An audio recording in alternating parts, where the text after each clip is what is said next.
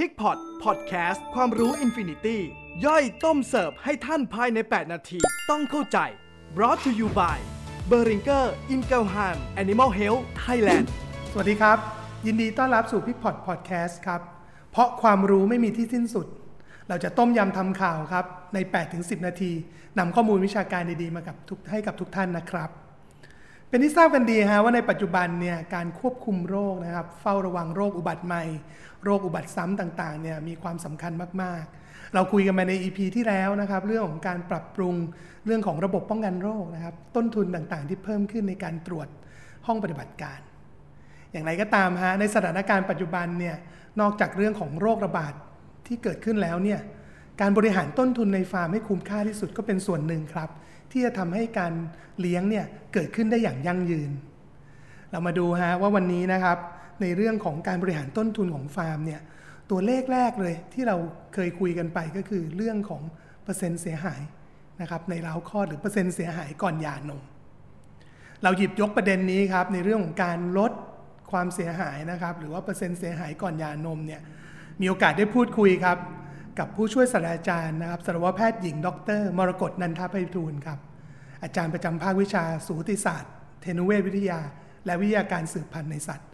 ของคณะสัตวแพทย์จุฬาครับ อาจารย์มรกตครับให้ข้อมูลตรงนี้ครับว่าส่วนหนึ่งที่จะช่วยลดนะครับเรื่องของเปอร์เซ็นต์เสียหายในราวคลอดได้เนี่ยการบริหารเรื่องน้ำนมเหลืองนะครับหรือ colostrum management เนี่ยก็มีส่วนสำคัญ และในช่วง 2-3 ปีที่ผ่านมาครับมีงานวิจัยนะครับ โดยคณะสัตวแพทย์จุฬาเนี่ยที่ให้ความสำคัญในเรื่องของคุณภาพน้ำนมเหลือง เรามาดูกันครับว่ามีอะไรบ้างนะครับ น้ำนมเหลืองนะครับทำไมถึงสำคัญในเรื่องของการช่วยลดเปอร์เซ็นต์เสียหายในเล้าคลอดครับองค์ประกอบที่สำคัญเลยเนี่ยแบ่งออกเป็น 2 ส่วนด้วยกันนะครับ ก็คือในตัวของโปรตีนนะครับหรือภูมิคุ้มกันนะครับ immunoglobulin นะครับ IgG IgM IgA ต่างๆนะครับส่วนที่2ครับเป็นการให้แฟตนะครับให้พลังงานนะครับให้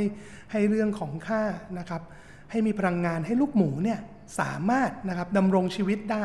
นะครับลูกหมูแรกคลอดมาเนี่ยครับเขามีพลังงานสะสมครับในรูปแบบของไกลโคเจน อยู่ในกล้ามเนื้ออยู่แล้ว แต่พลังงานนั้นที่ติดตัวมาเนี่ยอาจจะอยู่ได้เพียงแค่ 24 ชั่วโมงเท่านั้นเอง ดังนั้นความสำคัญในการที่ให้ลูกหมูนะครับคลอดออกมาแล้วได้กินน้ำนมนะครับจากแม่เนี่ยในช่วงแรกของการคลอดจึงมีความสำคัญมากๆนะครับ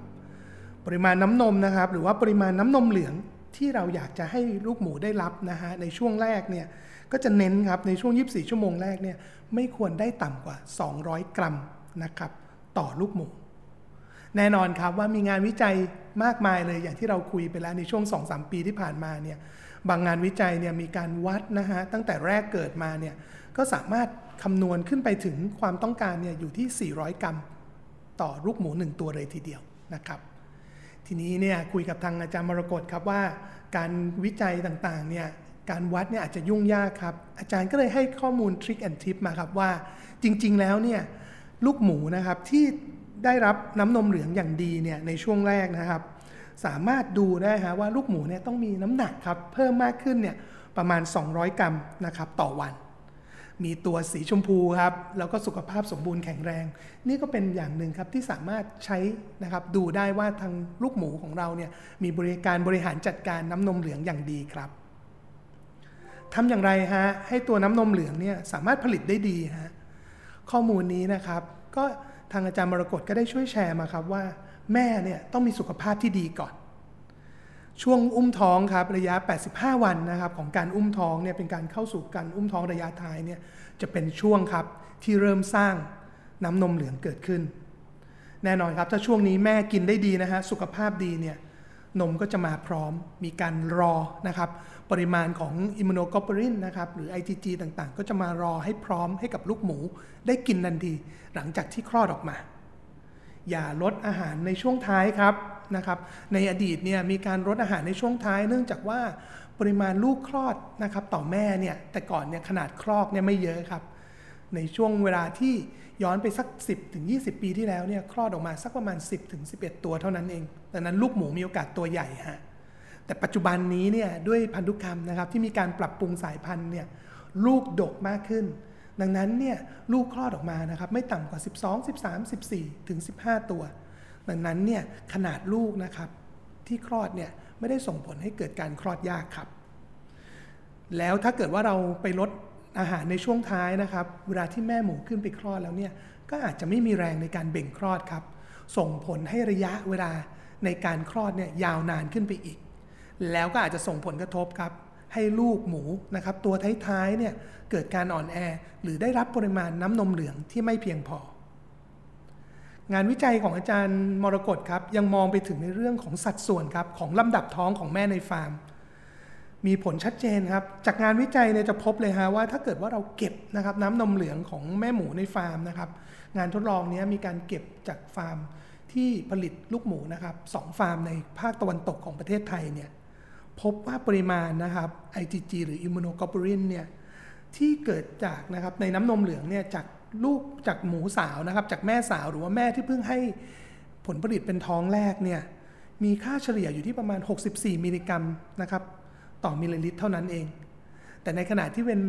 หมูนะครับแม่หมูได้ลำดับท้องที่ 3 ขึ้นไปนะครับ แล้วก็ลำดับที่6เนี่ยก็จะมีปริมาณ IgG นะครับอยู่ที่เฉลี่ยอยู่ที่ประมาณ 75 มิลลิกรัม ถึง 79 มิลลิกรัม ต่อมิลลิลิตรครับ นอกจากนี้นะครับในงานวิจัยเนี่ยยังแสดงให้เห็นถึงความสำคัญของการบริหารฮะให้ลูกหมูที่แรกคลอดเนี่ยต้องได้รับน้ำนมเหลืองภายในช่วง 6 ชั่วโมงแรก เพราะว่าจากงานวิจัยของอาจารย์มรกตเนี่ยจะแสดงให้เห็นเลยครับว่าปริมาณ IgG นะครับในช่วง 1 ชั่วโมงหลังคลอดเนี่ยมีปริมาณที่สูงกว่านะครับแล้วก็แตกต่างอย่างชัดเจน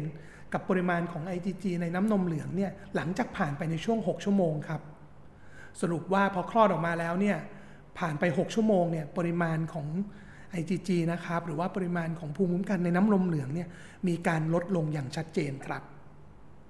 การย้ายฝากครับแน่นอนว่าปริมาณลูกหมูที่ดกมากขึ้นนะครับ ในสายพันธุ์ในปัจจุบันของในประเทศไทยเนี่ยก็อาจจะต้องมีการย้ายฝากลูกหมูเกิดขึ้นสำหรับการย้ายฝากครับ โดยที่ยังต้องคำนึงในการใช้ประโยชน์ของน้ำนมเหลืองอย่างเต็มที่เนี่ยอาจารย์มรกตให้ข้อมูลไว้อย่างนี้ครับว่าภูมิคุ้มกันนะครับ ที่เป็นจำเพาะเจาะจงนะครับ ที่เป็นในกลุ่มที่ให้ภูมิคุ้มกันเฉพาะเจาะจงต่อโรค บางโรคเนี่ยมันจำเป็นฮะที่จะต้องได้รับน้ำนมเหลือง จากแม่ผู้ให้กำเนิด ดังนั้นนะครับถ้าเกิดจะมีการย้ายฝากเกิดขึ้นเนี่ยภายในช่วง 24 ชั่วโมงแรกเนี่ยอย่างน้อยครับในช่วง 1-6 ชั่วโมงแรกเนี่ยลูกหมูตัวนั้นควรจะได้รับน้ำนมเหลืองจากแม่ตัวเองก่อนครับ ขณะที่การได้รับภูมิคุ้มกันที่ไม่จำเพาะเจาะจงเนี่ยก็สามารถรับได้นะครับจากแม่ที่ไม่ใช่ผู้ให้กำเนิดตัวเอง แต่ภูมิคุ้มกันที่จำเพาะเจาะจงต่อโรคจำเพาะนะครับผ่านจากการทำวัคซีนหรือการสัมผัสเชื้อในฟาร์มเนี่ย จำเป็นที่ต้องได้รับครับในช่วง 6 ชั่วโมงแรก และจากแม่ตัวเองเท่านั้น งานวิจัยนี้นะครับ เรามองได้เลยครับว่าข้อมูลต่างๆเนี่ยปัจจัยเรื่องของลำดับท้องในฟาร์มนะครับส่งผลนะครับต่อปริมาณ แล้วก็เรื่องของคุณภาพของน้ำนมเหลืองในฟาร์มครับรวมถึงโปรแกรมวัคซีนนะครับที่ต้องมีการวางแผนให้เหมาะสมครับในช่วงที่แม่สุกรนะครับมีการอุ้มท้องอยู่ นะครับสามารถทำวัคซีนแล้วก็สามารถถ่ายทอดนะครับภูมิคุ้มกันต่างๆ สร้างได้ทันในช่วงท้าย 85 วันของการอุ้มท้องครับซึ่งจะเป็นช่วงที่มีการสร้างน้ำนมเหลืองดังนั้นโปรแกรมวัคซีนต่างๆ ก็ต้องวางให้เหมาะสมในช่วงเวลานี้ครับลูกที่คลอดช่วงท้ายเราได้คุยไปแล้วนะครับ ถ้าเกิดระยะเวลาในการคลอดของแม่นานเกินไปเนี่ย จากในงานวิจัยก็เห็นได้ชัดครับว่าลูกที่คลอดออกมานะครับในช่วงท้ายเนี่ยถ้าหากว่าเกิน 6 ชั่วโมงไปแล้ว คุณภาพของน้ำนมเหลืองก็จะมีปัญหาเช่นเดียวกันครับ ดังนั้นการควบคุมนะครับระยะเวลาการคลอดของแม่ ก็มีส่วนสำคัญเช่นเดียวกัน อาจารย์มรกตให้ข้อมูลดังนี้ครับว่าสำหรับหมูนะครับหมูสายพันธุ์ใหม่ ๆ ที่ดกมากขึ้นเนี่ยการอาจจะต้องเอาฮอร์โมนเช่นออกซิโตซินมาใช้เนี่ยก็อาจจะมาเริ่มครับในลูกหมูที่คลอดผ่านไปแล้ว 10 ตัว ให้เร็วเกินไปก็ไม่ดีครับ อาจจะเกิดการบีบรัดนะครับของตัวมดลูกทำให้ลูกเนี่ยขาดอากาศหายใจได้ แต่ถ้าเราไม่เอามาช่วยบ้าง อย่างที่เราบอกไปแล้วครับ ลูกคลอดเกินช่วงเวลาเวลา 6 ชั่วโมงไปแล้วเนี่ยคุณภาพน้ำนมเหลืองที่ลูกได้ก็จะส่งผลนะครับ ที่จะได้ไม่เต็มประสิทธิภาพ วันนี้นะครับก็หวังว่าเราจะเริ่มได้เห็นข้อมูลต่างๆนะครับ ความสำคัญของน้ำนมเหลือง การจัดการลงรายละเอียดในเรื่องของการดูแลลูกหมูในเล้าคลอดครับ ยังไงก็ตามข้อมูลดีๆ อย่างนี้นะครับ ไม่ว่าจากจากงานประชุมวิชาการต่างๆ หรือข้อมูลในเรื่องของระบบสืบพันธุ์ต่างๆเนี่ยยังสามารถรอติดตามได้ครับ ผ่านทาง p i c p o t Podcast นะครับ ผ่านทาง Spotify t a l k t e c h YouTube Channel ครับ Facebook และ Line ครับ ของ p i c k y Connect ครับสำหรับวันนี้ สวัสดีครับ